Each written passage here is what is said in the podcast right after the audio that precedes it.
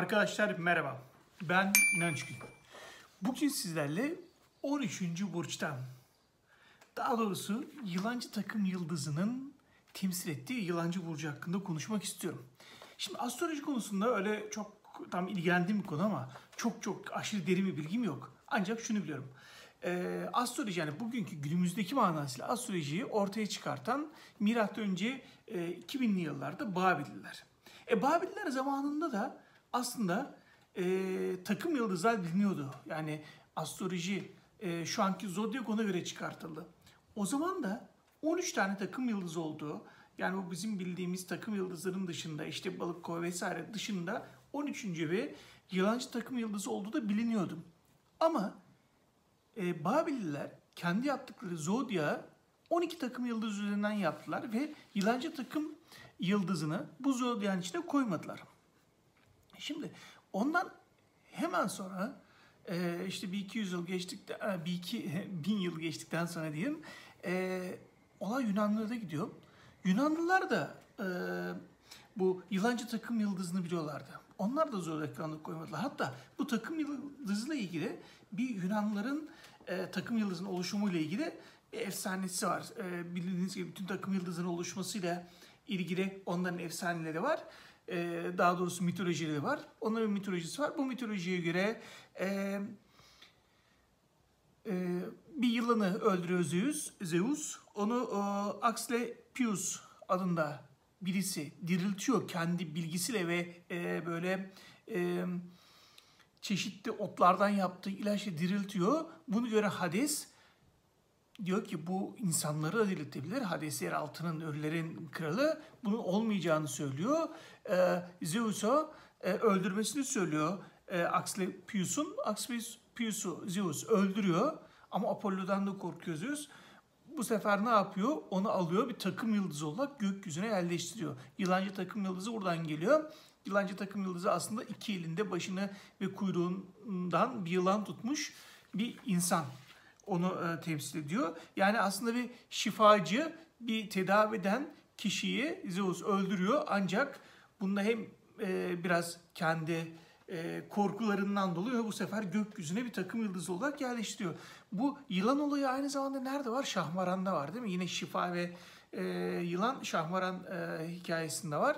Mezopotamya'da çok fazla, çok yaygın olan bir hikaye. Onda diyor ki, hikayemi kısaca size hatırlatmak istiyorum.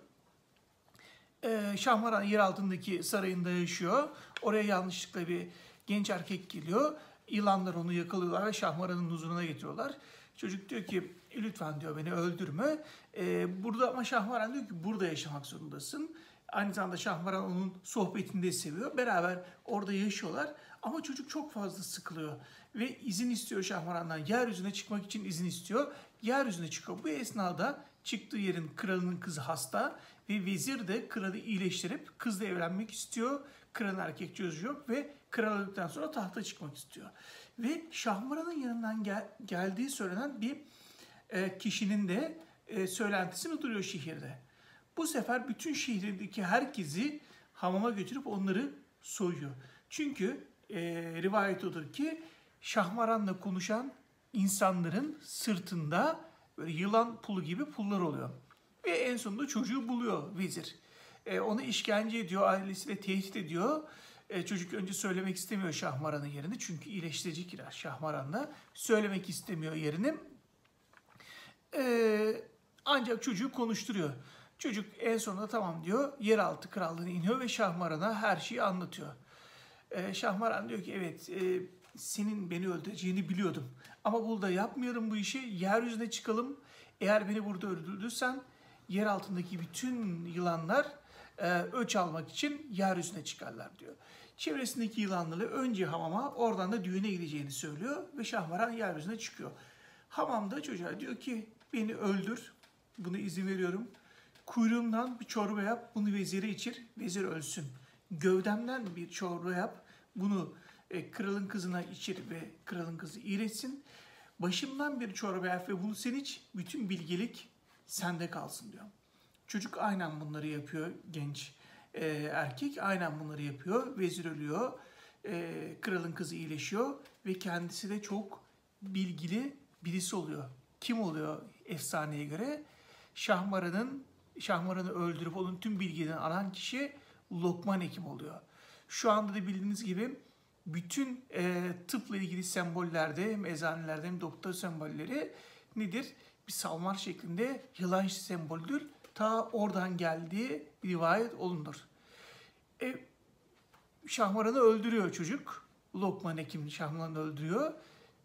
Yılanlar neden yeryüzüne çıkmıyorlar? Onun da efsanesi şudur. Yılanlar yeryüzünde davullar çaldıkça, düğün olduk olduğunu bildikçe Şahmaran'ın hala düğünde olduğunu düşünürler. Ancak kıyamet koptuğu zaman, bütün davullar susunca, bütün düğünler son bulunca Şahmaran'ın öldüğünü anlayacaklar yılanlar ve hepsi yer altından yeryüzüne çıkıp Şahmaran'ın öcünü alacaklar, bütün insanları öldürecekler. Rivayet böyle devam eder. Nereden gelmiştik? Ee, yılancı takım yıldızına Şahmaran'a kadar geldik. Şimdi 12 tane burç takım yıldızı artı yılancı takım yıldızı 13. Şimdi hemen şöyle biraz şeye dönelim. Aşağıya dünyamıza dönelim. Şimdi dünya üzerinde ne var? Hep söylenen, hep konuşan, işte dünyayı yöneten 13 tane büyük aileden bahsediyor. İşte Rothschild'ler, Rockefeller'lar, Lee ailesi vesaire. Bunlar aslında 13'lü bir konseydir ve aralarında bir baştan, başkan vardır. Yani 12'li bir yönetici takımı ve aralarında bir başkan. Onun dışında ne vardır? Yunan mitolojisinde 12 tane titan vardır. Bunlar Uranus bunların başındadır ve 12 tane titan aslında daha sonra işte saklanmışlardır, yer altında gömülmüşlerdir. Oradan işte Zeus vesaire gelmiştir. Onun hikayesi de uzun ama 12 tane titan vardır ve başlarından kim var? Ee, Uranus var. Ee, onun dışında kim var? Alevilikte 12 imam felsefesi var değil mi? Yine bir 12 sembolisi var. 12 tane imam Hazreti Ali ile başlar. Hazreti Mehdi yani kayıp e, sonradan geleceği düşünülen Mehdi'ye kadar uzanır. Ama olayın en başında Hazreti Ali'nin de üstünde kim vardır? Hazreti Muhammed vardır. Onun dışında hmm, İsa, Hazreti İsa ve 12 havarisi. 12 havari Hazreti İsa'nın çevresindedir. Başlarında yine Hazreti İsa vardır. Devam edelim. E, yuvarlak masa şövalyeleri. Yine yuvarlak masa şövalyeleri de e, aslında 12 ile 50 arası olduğu söylenir ama ana kadronun 12 kişi 12 tane şövalye ve yine başlarında Arthur olduğu e, rivayet edilir. Onun dışında ne var? Onun dışında arkadaşlar e, tasarrufta tasavvufta ne var? Bir e, rical gayb anlayışı var. Rical gayb anlayışı ne? Bunu aynen İslam Ansiklopedisinden aldığım gibi size okumak istiyorum. İslam Ansiklopedisinde bunun için diyor ki rical gayb e, telakkisine göre Allah dünyanın cismani düzenini sağlamaları için bazı insanların çeşitli görevler üstlenmesine takdir ettiği gibi alemdeki manevi ve ruhani düzenin korunması, hayırlarının temini, kötülüklerin giderilmesinde sevdiği bazı kullarını görevlendirmiştir. Herkes tarafından kolayca tanımlandıkları veya gizli olan hakikatlere, sırlara vakıf olduklarından Rical Galp adı verilen bu seçkin kişilerin arasında bir düzen ve bir hiyerarşi vardır. Bu da tasavvuf anlayışında tasavvuf e, ehillerinin e, bir yaklaşımı, böyle bir anlayış. Ve bunların içinde İbnül Arabi diyor ki, biliyorsunuz çok büyük bir e, alim, İslam alimi. Aynen onun söylediği gibi e, okumak istiyorum buradan.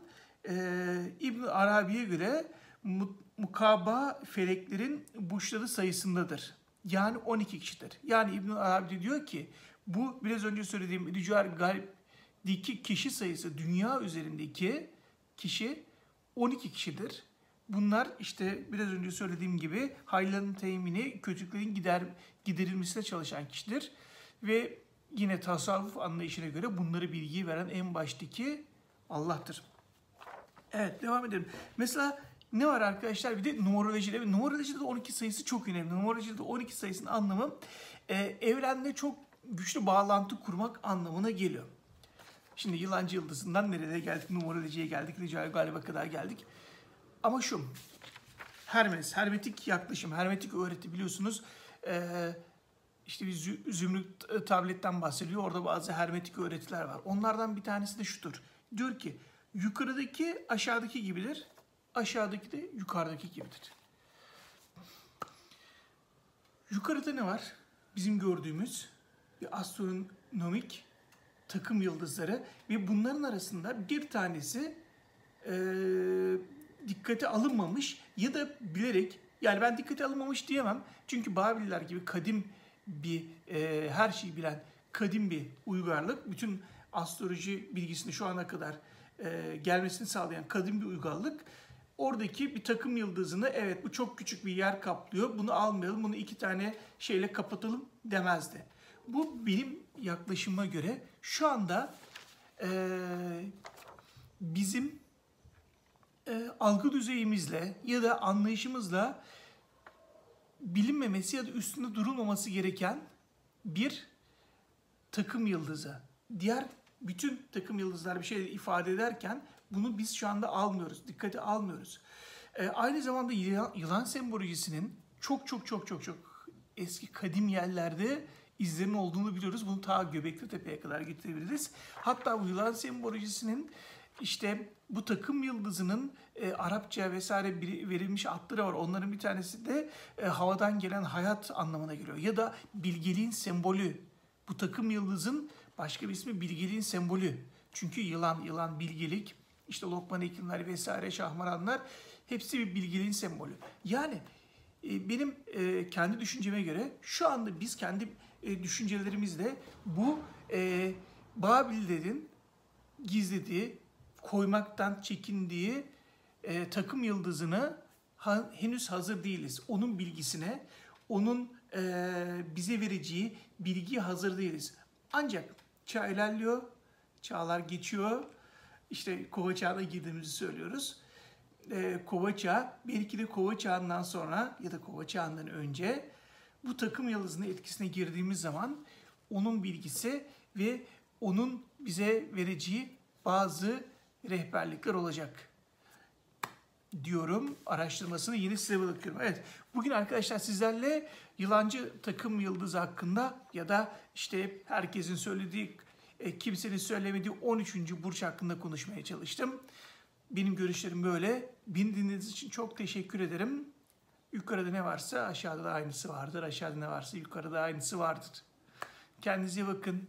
Görüşmek üzere. Aşağıda bir abone butonu var. Hoşçakalın.